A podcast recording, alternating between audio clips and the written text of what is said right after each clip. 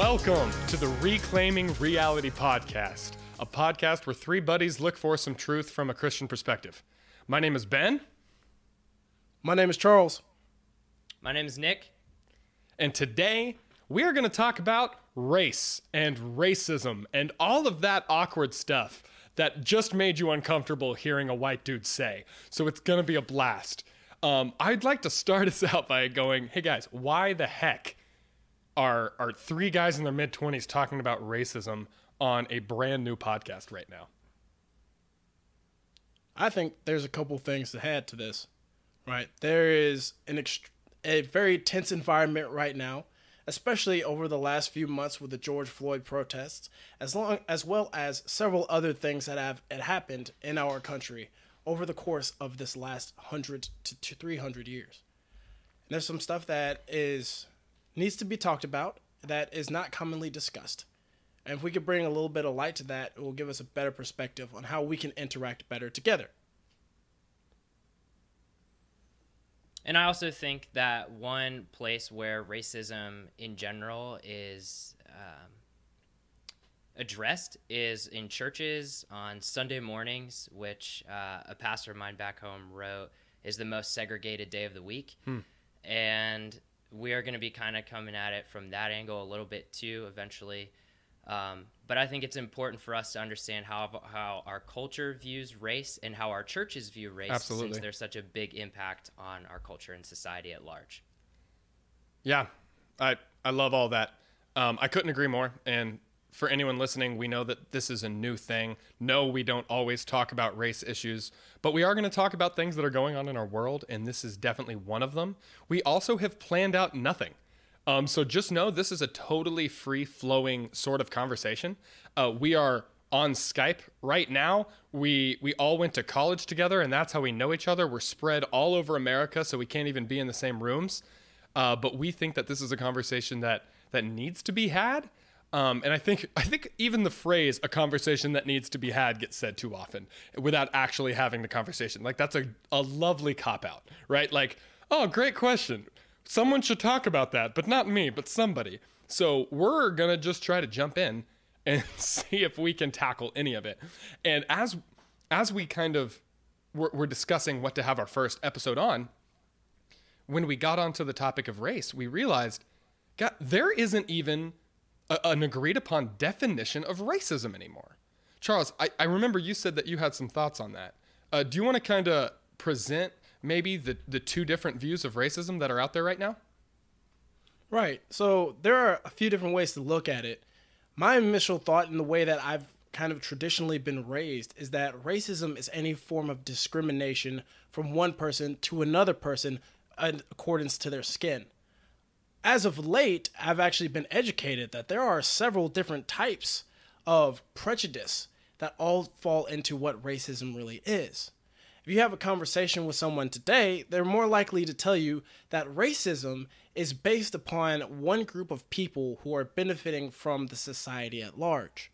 Right? So, in that case, I, as a black man, cannot be racist because I did not benefit from the society. Regardless, if I was to treat someone regard of their race differently, then that would be prejudiced. And now we have two different definitions of what racism really is. Yeah, I think that's excellent. Uh, Nick, I, I we we haven't talked about this at all yet, but um, do you do you see those differences? Have you heard anyone talk about those different definitions yet? And if if not, if so, like how does that rub off on you? Yeah, I'm definitely uh, familiar with the concept of um, the aggressor. Uh, I think they call it um, critical theory. Is is the trending view going on right now, which has also been discussed uh, in churches and society, um, and that has kind of the oppressor, the oppressed mentality to it. So I'm familiar with that aspect of it. Yeah. Yeah, that's kind of from what I've learned, critical theory, identity politics are really tied up in the same things and kind of come from the same places, which is interesting. Um, so, guys, what I, I think, like I said, we, we didn't plan to talk, we didn't exactly plan this, but I think we all did agree on our definition of racism that we'd like to use moving forward in this podcast. Um, and my, my assumption that we're moving forward with is our definition of racism is kind of the classical one. Racism is discriminating against someone, whether that's in thought or in action, based off of the color of their skin. It, am I right? Do you guys agree with that? Not exactly. Okay. Particularly in the case of this last week, I was reading through a book by Richard Rothstein called The Color of the Law. And it goes really into depth about how there's de facto segregation, right? Which is like, hey, you know, this is just the way it is, but it's not written into law. And there is de jure segregation, which is anything that is legally binding that holds one group of people down.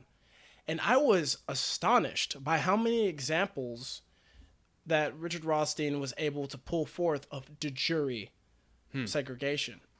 And if you look at it from that standpoint, and not only that, but the many other systematic forms of racism that have been integrated into our country, it's hard to say that everyone is equally racist, objectively speaking.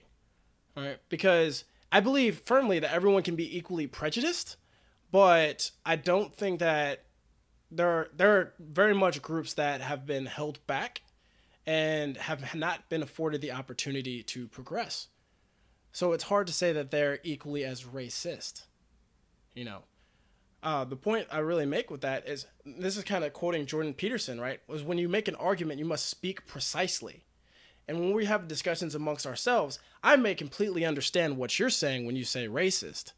But to someone outside of the three of us, it is easy to confuse what that actually means. Absolutely, it is. I I heard this actually. I think it was a a book um, about relationships that I read a long time ago, and it was basically saying when you say marriage and the person you're with says marriage, you might be talking about completely different things. Just like if if I say let's go get tacos, I might be picturing hard shell beef with loaded with cheese, and Nick might be picturing soft shell vegan.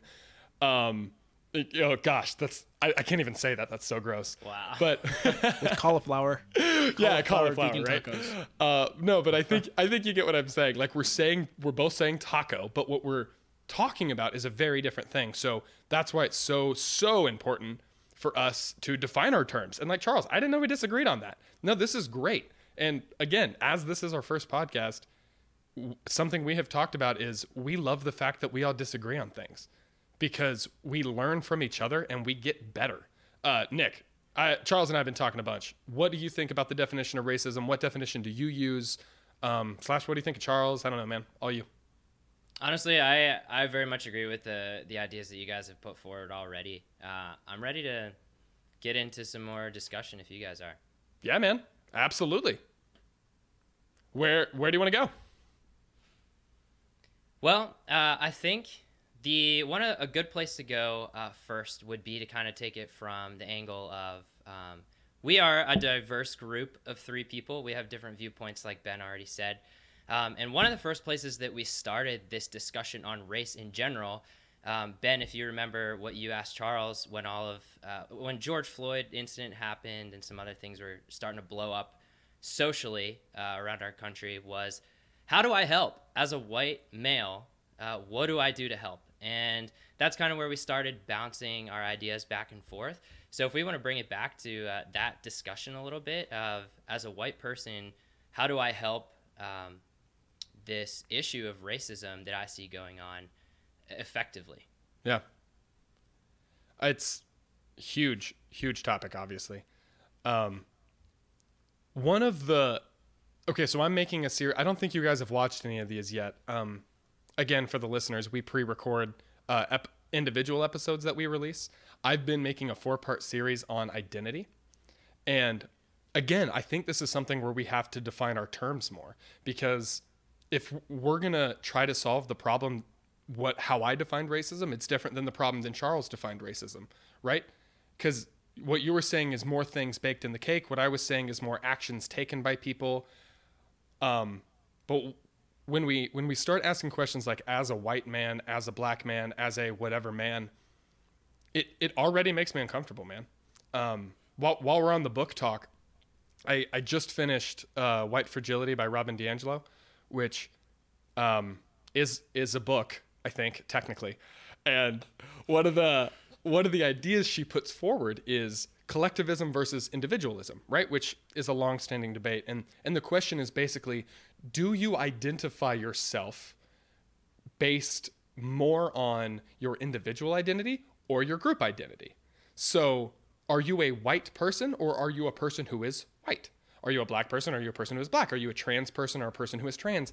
And I think that's kind of where we have to go before I can even ask the questions like what do I do as a white man? Cuz like am I even labeling myself right in that equation? Because that automatically draws a distinction between Charles and I that says hey I am a white man. What identifies me as a man is now the color of my skin right? That's why I actually like the term person of color. I, I think that's a much better term right? Because it is a person who is of color. It's not a colored person right? Which is why is colored person racist to say? It's, it's racist to say because you're saying the color of their skin identifies that person as a person, right? And it's also really important to note the collectivist notion is like the racist ideal. Obviously, guys, we all hate racism, right? And, and when in that conversation that Nick was talking about, one of the things I, I also said is like, I hate racism. Like, how? Like, what do I do now? Right? Like, what's right. the next step? Right. And I think maybe step one, Nick, is trying to stop looking at people as members of groups and start looking at them as individuals. So, like, the, the book white fragility went into this example where a mom was feeling guilty because she had taught her son to see her white son to see her white friends and her black friends equally and she was like i can't believe i did that. Like now i see that that was wrong. She should have seen her black friends as her black friends. And i'm like whoa whoa uh-uh. No no no no no no. That does not seem right. Do i know that nick is white and charles is black? Yes i know that. Not surprising. Am i going to treat them like black people and white people? How do you treat a black person versus a white person? So i don't know man. For me charles what do you about to say bro I swear, if you bring me a bucket of chicken one day, we're gonna have some serious words. Bro, I just turned beet red. That's the thing. I oh, just turned red. Ben red showed on up your today, behalf. brought Charles a watermelon, and brought uh, Nick some carrots. That's Hey not gonna I want you to know if you show up with a bucket of mac and cheese, I will say nothing but thank you. Goodness gracious. Is it a side dish or is it a meal? I need to know right now. Hopefully both. It's like, what would you like? The mac and cheese. What would you like for your side? The mac and cheese. Oh, uh, That that is how are white people passionate. roll. and potato salad. You can't forget the potato salad. and Come on. potato salad. Whoa, whoa, whoa, whoa! All right, you don't eat everybody's potato salad. Do y'all put raisins in that? Like, if you do, we need to have a serious conversation. Who puts raisins in potato salad? I mean, you need to put paprika in it. But again, you do. I don't eat everybody's potato salad. Um, I think you hit a very interesting point there when it comes to identity, right? Now, in my experience, right, are you, an, am I a black man or am I a man who is black, right? Or even you could even take that to another round. Am I a person who is a man or a man who is a person? Even Absolutely. the question really becomes in my mind based upon what you said am i who i am because someone else has defined me that way or am i who i am because i've defined myself that way? That's interesting. Hmm. Absolutely great question. it has a very interesting you know dynamic. I remember one time i was in a meeting with a general actually and an upperclassman and we were discussing race issues back when we were in college. And they essentially brought up like hey what essentially the same question. What can we do to make this environment Yeah. more respectful for minorities and my response immediately off the jump was if you re- look at me and immediately think he's a black American, I think something technically has gone wrong. Hmm. Because if I'm willing to sign my dotted line to die for my country, I should be just as American as anybody else. The upperclassman jumped in with a counterpoint, which actually holds a lot of weight. Is yes, you should be able to jump in and you should be considered an American equal to everyone else. Caveat, you should not be forced to give up your culture in order Yeah. to become an American. Wow. Right? And there are two differences there, right? Now, Yeah. if you look at me and say, yeah, he's an American, cool, dope, that's one thing versus me saying, yeah, I'm going to give up who I am, where I came from, my cultures Yeah. to become an American. Yeah. I have a right to my culture, and I, quite frankly, I love black culture. It's like, bruh, it's cool being black. I'm not gonna lie. Until you get pulled over, then it's not cool at all. Um, that got serious really fast. Don't laugh at that. it's a tragedy. Uh, no, I'm sorry. I was Um, laughing at how you said it because you were you were giggling the whole time. I, I say you have to laugh to keep from crying sometimes. Yeah. Yeah. But on that other hand, when are we going to get to a point in this country where you see everyone as an American? yeah. regardless of their race, their origin, their sexual identity, whatever, mm. and you say they are an American first because I see them as American. You've put that on them. Yeah. They then, from an internal point of view, can say, Yes, I am black. Yes, I am straight. Yes, I am whatever.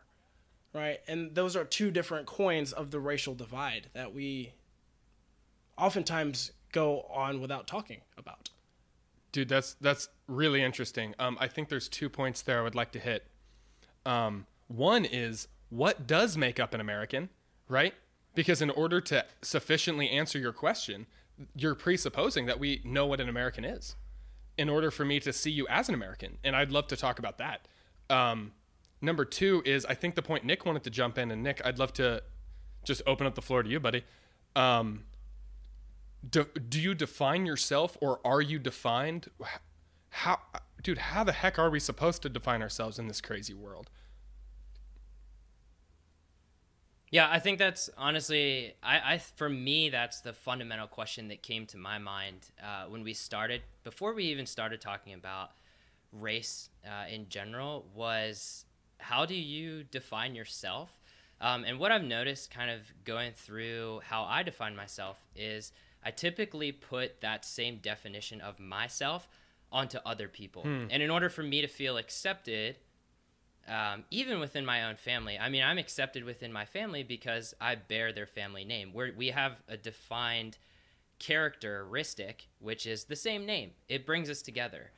Um, and so, even in my own family, I find that we come together easily because we accept that common denominator. But I also, but I also within my family, um, I am you know, defined partially by my career and by my experiences. How that adds value to my family is the discussion for another time, um, or detracts value. Hopefully, adds value. I, I really try hard to do that.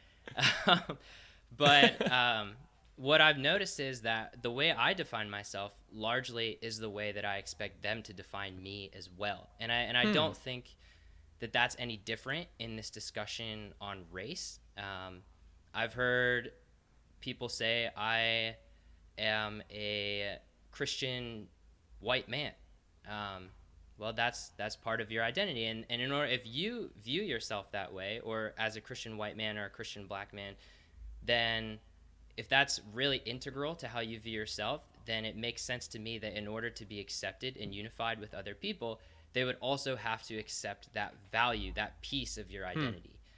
Um, and so that's one way in which we ourselves, I think, Ben, to answer your question, I think it, it's both. I think that we develop an identity of ourselves, and then to have unity, we also interpose that um, Huh, or in- almost impose that, sometimes in a negative sense, but it, it's not purely negative, um, on other people to accept us just as we are. And the question in our mind is Huh.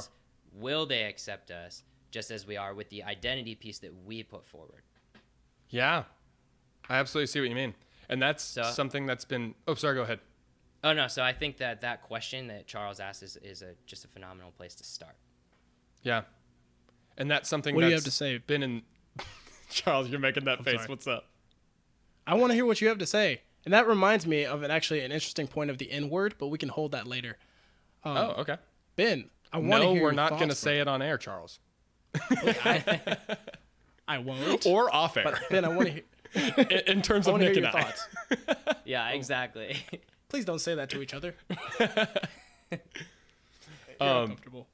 No, but yeah, Nick, I think Nick touches on a really interesting uh, piece of this that's actually been in the news a lot of ex- how should other people relate to your identity, right? Like I I'm starting to think of we're starting to see legislation in the terms of Bill C16 in in Canada which what legislated the use of preferred pronouns. So basically if let's say I want to be called a she, um, and and I tell you that, then it is now your legal obligation to use that verbiage to refer to me, right? So we're now in the place where we are taking things of identity and compelling people to use them, and that's a big piece of this. So Charles, I'd, I'd love to send this one over to you, man. I love what you said about if the first thing someone thinks about you is your race, then there's something off there, right? That that's probably not the best thing. Um, so what role should maybe maybe that would help kind of on the cultural level because I think we're we've got the negatives down. It's like okay, Richard Spencer, evil. Anyone saying that one race is bad, evil. Like these people, like, like that's that's simple, right? Anyone saying openly prejudiced things against a race, bad. However, now what? Right? So, Charles, what would you want that guy in that meeting that you were talking about? How would let's I'm let's say he was a white guy. How would you like him to have talked about your race and, or thought about your race? That's a good question. All right, so I, what I'm hearing, and correct me if I'm kind of missing your point here, but is how do you address a person, but not necessarily address them by their attributes? That's really close to what I'm getting at. So the in the story you told, you you kind of mentioned how he said that he identified you by your race. And that that wasn't the best thing. Like if the first thing you think about me is that I'm a black American, that's not a good thing. Is is what I took away from your story. Um, that's a part of it for sure. Okay. I think the part of So what I was driving at to- there is if he shouldn't think if the first thought isn't he's a black American, what should the first thought be and then what role should race play in that interaction? Hmm. That's a good question. My first initial I- impulse to that is when you see a person, regardless of what they are, who they, what they do, what they think, right? I think the first thing you should say is, "This is a person," right? And that Yeah. seems very Yeah. simple at its core because ultimately it is, right? Um, the way I see it is ultimately I I think the best man that ever lived, right, died for everybody the same. So there's not any by Amen. that I mean Jesus. But like Come on. But Oh, I don't if he and he's God, right? And he's he was the dude, like the goat. If even if you took away the like miracles and the titles and everything like that, and you looked at his life objectively, the dude was just a great person. He was a phenomenal leader. He was a good friend. He was a loving and faithful person. Um who also was God, and that's important. but you know, if he was the type of person that I would want to be like, I'd have to ask myself, how would he have treated this person? Hmm. Right? Absolutely. And there, there's a, a story in the Bible, and it's one of those old Bible stories that everybody learns in Sunday school about the Good Samaritan, right? And essentially, what happens in the story is there's this dude who essentially gets mugged, and all of these people come by, and the Samaritan comes along. He's like, "Hey, bro, you look bad. Let me help you out," and takes him to an inn and pays for his stuff so he gets taken care of. The problem that is oftentimes overlooked is Samaritans in that day were not like not categorized as good people. Yep. Like those were the people. If you see a Samaritan walking up the road, you cross the street and continue walking. If you're. Jewish. There, If you're Jewish at that point. uh, exactly. There was Yeah. and and and we kind of downplay how important that difference is between the Jewish people and the Samaritan people. Yeah. And, if and that's Charles, the case, just and- to hold on to that thought and keep going, but just want to give some background. Um, I actually have had the privilege of preaching on John 4 uh, three separate times, which I did not plan any any time. Um, but I, I did some background research at that time about the Samaritans. The Samaritans were actually cross between Jews and Philistines. And if you know much about the Bible, you know Philistines basically equals bad guy. So at some point, some Jews and some Philistines hooked up, did what mommies and daddies do, and popped out some little babies. And both sides were like, mm, I don't know about these people. And they called those Samaritans. So that's why, and, and the reason I bring up John 4 is the woman at the well was also a Samaritan woman.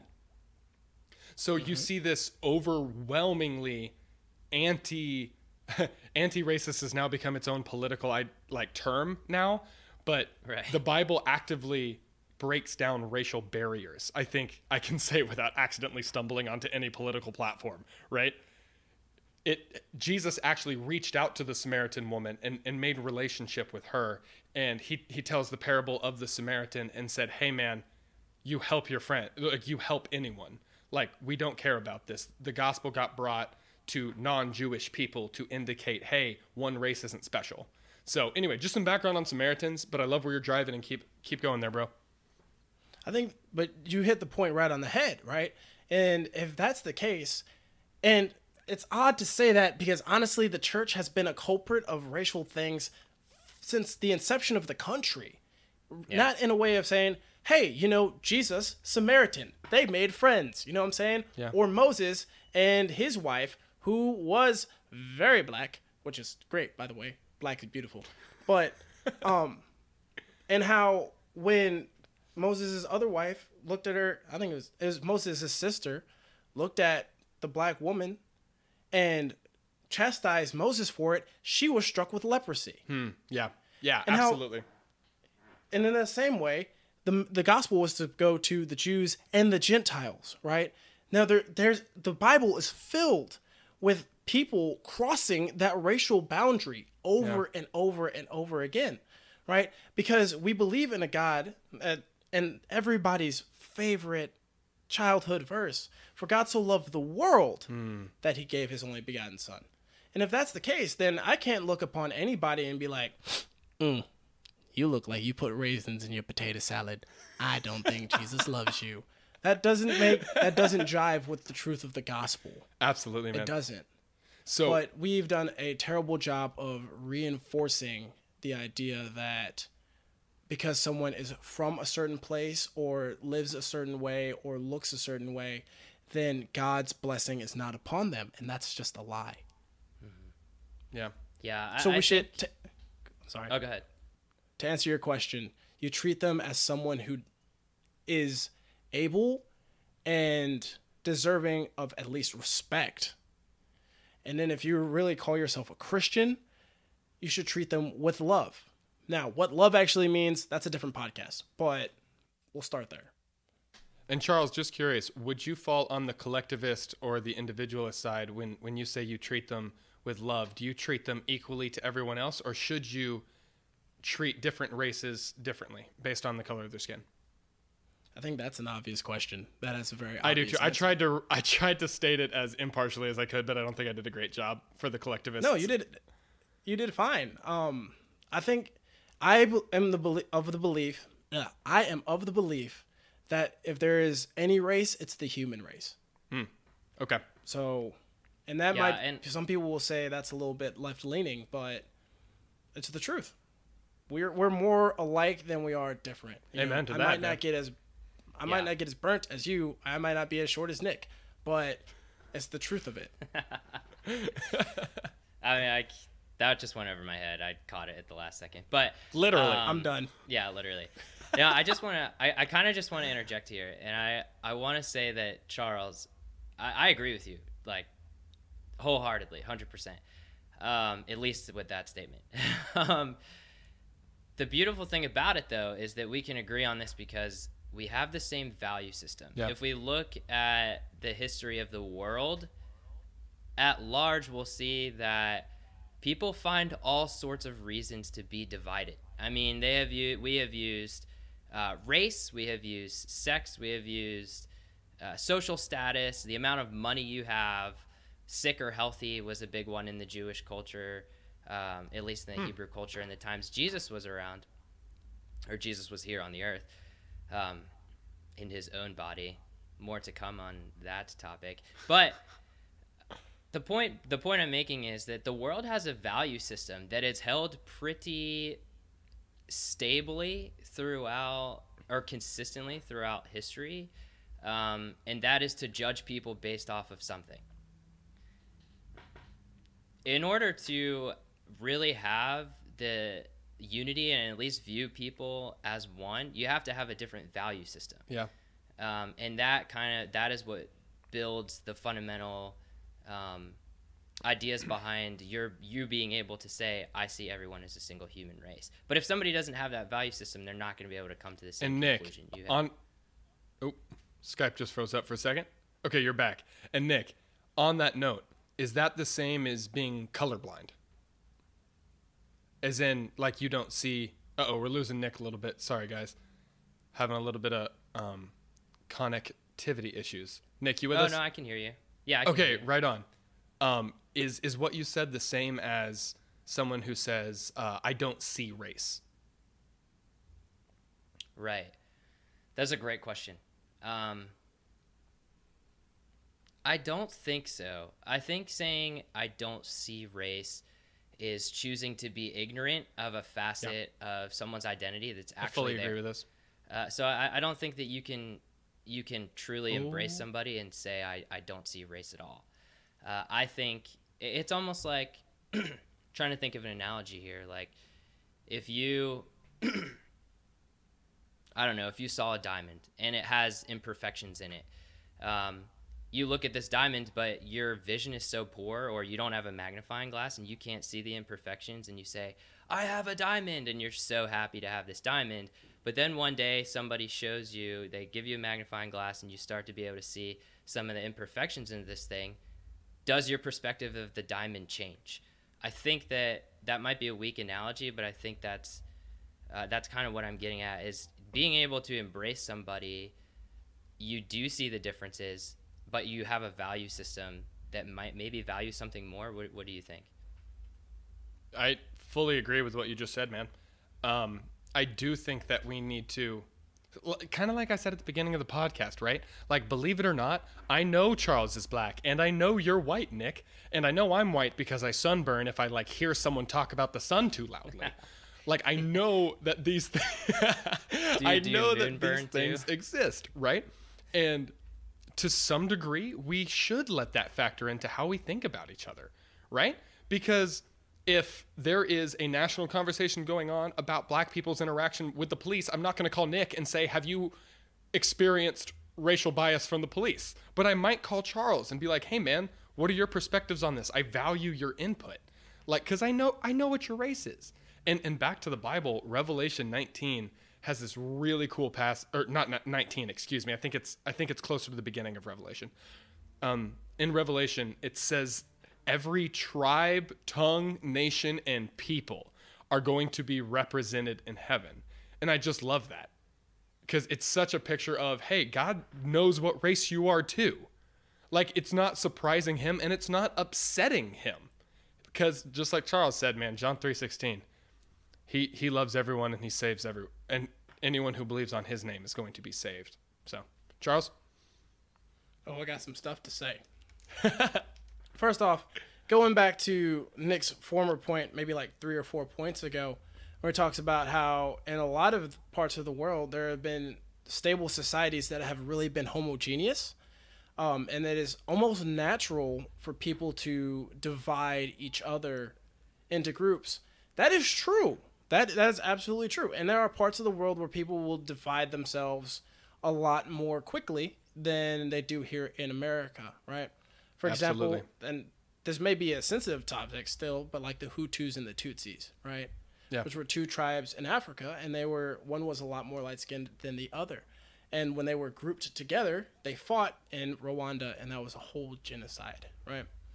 Um, and sometimes they just do better separate. That is true, and that is natural. But just because something is natural does not mean that it's good. Also, doesn't mean that it is by any way morally justifiable. Which again will probably be another detail or another video we get into when we talk about morality versus like natural neutrality. Um, Yeah. but it doesn't justify things, particularly in America, as we are known to be the one who said, "Hey, the Great American Melting Pot, send me your wounded, send me your people from all over the world, so we can be together." Right, and it, it becomes very interesting that America is so quick to say, "Yes, we believe in these Judeo-Christian topics," yet on the other hand, oftentimes live by the exact opposite, um, and then call it good in the same breath. Right. You know, Yeah. um, so that's odd.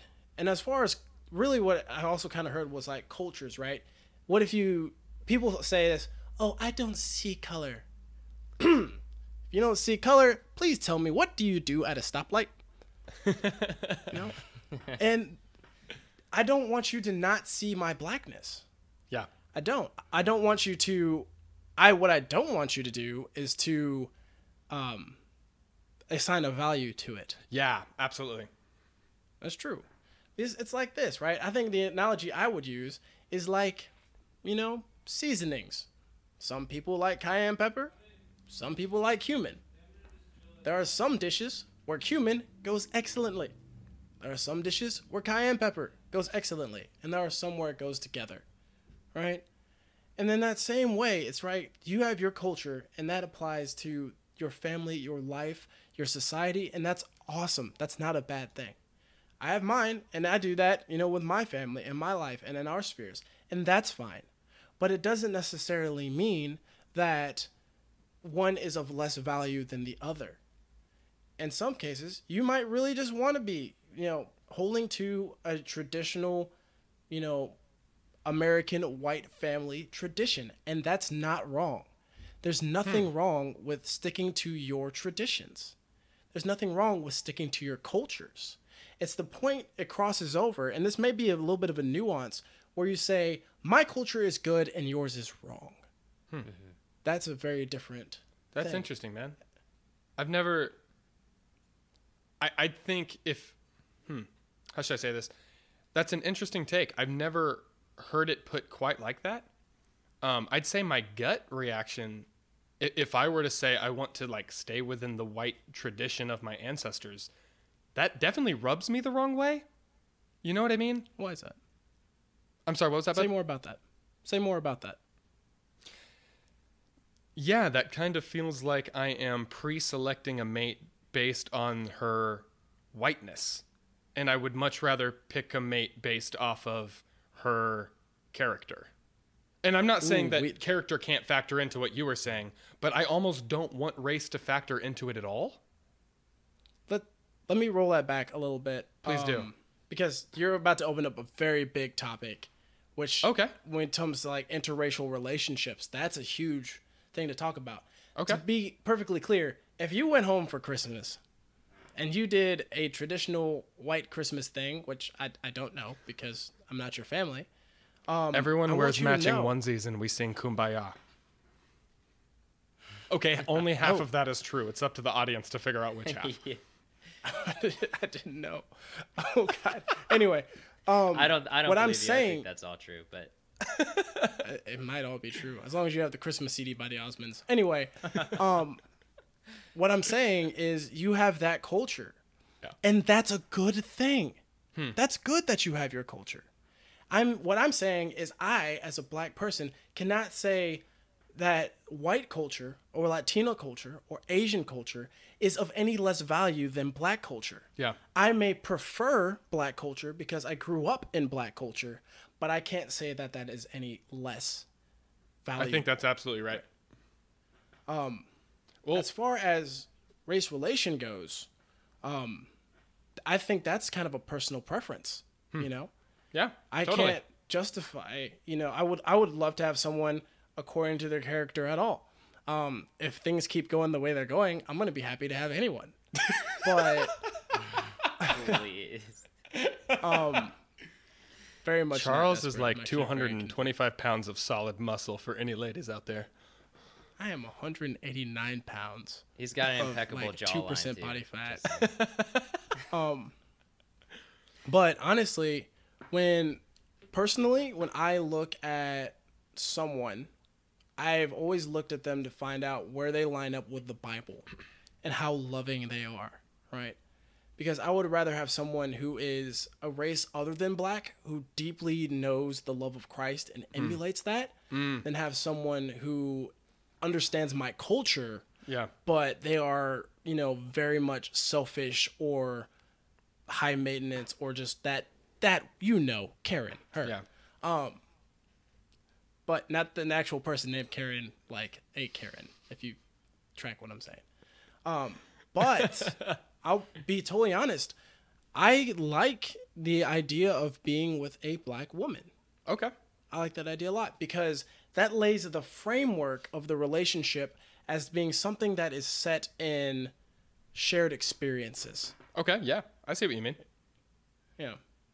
I I think you you just touched on another really really big topic is culture and the value of culture and the equality of culture. I actually take a little bit of a different stance on this, man. Um, so my dad was in the military, so I grew up a military brat, and I you know this. I moved all over the world, and during some of the travels, man, I saw cultures that honestly I have no problem saying had really awful parts. Um, I don't want to call out any culture other than my own. Um, so I'll just take American culture. Back when it was part of American culture to own slaves, back when it was part of American culture that Jim Crow was a thing, I, I have no problem saying that American culture had absolute negative things. And no, I'm not one of those people who thinks America was uniquely evil and we're the only people to ever have slaves or anything like that. Um, but I do think it's evil. And if that's part of any culture, I think we need to. I- think there's a multiculturalism effort that has swept over the world, and part, a piece of that effort, and I'm no expert in the movement, but a piece of it says that all cultures are equally valid and good. And I think that that's very, very dangerous because some cultures castrate women. Some cultures think that certain races of people are less valuable. Some people think that women shouldn't go to college, and that's baked into culture. And I think that culture is a wonderful and important thing. But I also think we need to be able to say, hey, this is a good culture. And here is where the culture goes wrong. You have to be able to call balls and strikes. Because if we couldn't call balls and strikes, we would have never ended slavery. And thank God we That's did. That's a very good point. Um, I think there's something to be said about that, right? And I'm not sure if that is where, and this might be splitting hairs. And I really do appreciate what you just said. That actually holds a lot of weight. Um, but where does then morality tie into your culture? Where does the culture different from the society or the laws? Yeah, this is a great point. Permitted, right? Because slavery was legal, but slavery was also like wrong. Yep. Yep. And does the American culture that we have today, honestly, even resemble that of what we had pre Civil War? You know? And there's something to be said about where the culture is and how we identify with the culture. yeah. You know, And that's Nick, I, I kind of want you to take it away here because I know that you have a million thoughts on this because mm. I think we've come to the natural part of the conversation that ties identity and culture in with the gospel. So, Yeah. Nick, how does the gospel affect this conversation? How much of our identity needs to spring from our culture and how much should spring from I maybe I'll just say religious affiliation and you can you can take this wherever you want, bud. Okay. Um, yeah, I think I think the a starting point would be to look at the life of Jesus. Uh, Jesus was Jewish. You can argue that until he comes back, but the the fact of the matter is he was born Jewish. Um, he grew up in Jewish culture, but there was an aspect of his culture. While I mean, I'm not told that he was like, you know, completely different and just the odd one out of his culture. It seemed like from reading the scriptures that he followed a lot of the traditions of the culture of the Yeah. time.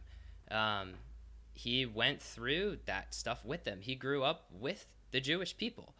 Uh, but when it came to the subtleties that really weren't subtleties, they're they're actually like huge. Um, was like his viewpoint on people. I mean, the Jewish people were expecting him to overthrow the Romans, largely overthrow the Romans and establish his kingdom, and then everybody would live under the reign of a supreme Jewish leader. And, and I might be, you know, I, I, might be embellishing a little bit here. I, I'm not exactly sure what they thought um, to a T, but that's they were looking for an earthly kingdom nonetheless, right? Um, he operated from a different kingdom perspective, and he tried to make it clear to his disciples many, many times, like, my kingdom's not here if my kingdom were of this earth, then you all would fight against each other. Yeah. And that's exactly what we see happening. Um, so even though he was Jewish and he bore the identity of a Jewish man, he still was God yeah. and he understood that there was a bigger culture, let's call it a big C, that was more important than the individual little c Jewish culture. And I think that brings up a really I think this opens a huge can of worms with the identity piece that you're talking about. Um, but the biggest thing I think it's important to note is that the gospel comes into our little c culture and makes us part of a big C culture. Yeah. And if we still operate from the little c culture values, then we won't let God's big culture values dominate our lives and we're not going to be able to come together on those terms because yeah. every little culture has its subtleties and its differences which we consider to be very important to us. They're, the, I mean, I would say subtleties and differences, but they're not subtle. I mean, I eat different food than somebody who grew up in India, and honestly, like a lot of Indian food bothers my stomach. That's not subtle. You know what I mean? so I've heard you uh, after Indian food, and nothing about that is subtle. Oh, absolutely. so, but I could come together with somebody of an Indian culture of the Indian culture who is a believer, and we can be united on things Absolutely, that are more man. important to us. So I think that culture is an important discussion, but um, I hope that answered the question. I think that there's just an overarching culture that we yeah, recognize man. that we're part of once we're once we're believers. And I think you lead into this is something, and, and we're coming up on our time limit, guys. So let's well let's start wrapping it up. But guys, we've talked about this a million times. We are more family because of our identity that is based in Jesus than any other tie. Nick and I are no more brothers than Charles and I because all of us are followers of Jesus. And guys, if, if you're listening, that is the most important thing that I I think this is the entire reason we wanted to have this conversation. Because yeah, there are little C culture. I love the way you said that, Nick. There are little C culture things that do matter, right? Like Charles was saying, his cult, his, the the black culture to you matters, right? Um, and that's a good thing as far as I'm concerned. But we need to realize that we are followers of Jesus first because there is someone out there who is big enough and strong enough who literally made us and who formed us, and we have entered into a family. And yeah. guys, we don't, guys, we're young and dumb. We don't know how to fix this freaking culture, man. We don't know how to solve the problem, but we know someone who does. And that might sound like a cop out, but there's nothing simple about it. Jesus says he's going to come down and completely change your identity from here on out to the point where I now have more in common with fellow believers like you two than I do with my biological family because my identity is no longer in my last name. Now my identity is in Jesus. Right. My identity is rooted in the kingdom of heaven. My identity isn't rooted in how much sunblock I have to apply or how well my stomach can handle Indian food. Like that isn't that isn't my identity. I am so much more than a white person, but I'm not less. Charles is so much more than a black person, but he's not less. Yeah. God doesn't come down and take away pieces of you. He comes down and adds. He says you are more than you ever thought. Mm-hmm. And that is the message we want to push out if we're trying to push out any message. I know we didn't get onto politics. We didn't really talk about Black Lives Matter. We didn't talk about what happened to George Floyd. Um, but that's that's the big message I think we should take away from this. Yeah, uh, and Char- I just want to add to that. I just want to add to that one thing really quick is that when we when we do become believers we actually the bible says that we have access we actually have been given now the mind of christ and a new yep. heart so that he actually literally he changes our values uh, he changes the way that we think and that's how we can come together amen man ben i don't you got me you got me goosebumped up man you do yeah and i think you hit it right on the head Nick, I don't think there's. I've heard a better description of big C culture versus little C culture. Same. But I think you hit it right on the head. It's like, yes, I will always be a black man, and the culture of the Christ can always make you more, but it can never make you less. That Yeah. somebody write that down. That is good stuff, right? Yeah. Because that ultimately defines us, right? And even going from the external to the internal, the way we really began this discussion, right? God saw all of us with love, hmm. giving us our exter- our external view of ourselves, right? Because He loved us first yeah. even though we didn't deserve it, which is kind of the wonder of the gospel. That though we were still lost in our sins and our ways of life, he stepped in and showed his love to us by sacrificing himself. And as I've said in I think almost all of my videos, there's no love greater than this who would lay down his life for our, his friends. All right. And Yeah. that his love is what defines us above all else. Now, we have a choice then, and that's really taking up the choice of the the burden of Christianity is now do we live that love? Hmm. And then the question I would leave almost everybody with is when I say that I'm a Christian, is that more important than being a black man? Or do I hold my blackness above my Christianity? And I would hold that that to anybody, and that can go in any sphere. Um, that's something to definitely think about, and that's something that I've unfortunately been forced to wrestle with for some time now. Is am I really a black man or am I a Christian? And the correct answer is both. But there will be times where that is tried. Yeah. And it'll be tried for all of us. Well, man, that that was awesome, Charles. Thank and Nick. Goodness gracious. This seriously, this is for anyone listening. This is our first take of a group conversation. Uh, Yeah. We are so honored if you have made it. I, I got 52 minutes on the clock right now. We are so honored if you are still listening. We really hope you noticed. We don't agree on everything. And guess what? Hey, guys, I love you both. And I'm pretty sure they love me too. We'll see after we hang up. But we are the Reclaiming Reality podcast, three buddies looking for some truth in a backwards world from a Christian perspective. We are so honored you're still listening. Feel free to reach out to us. We're getting on social media as we speak. We have an email that is reclaimingrealitypodcast at gmail.com. No capitals, no numbers, no spaces, just like it sounds. Thank you so much for listening. I'm Ben, that's Charles and Nick. We'll see you next time.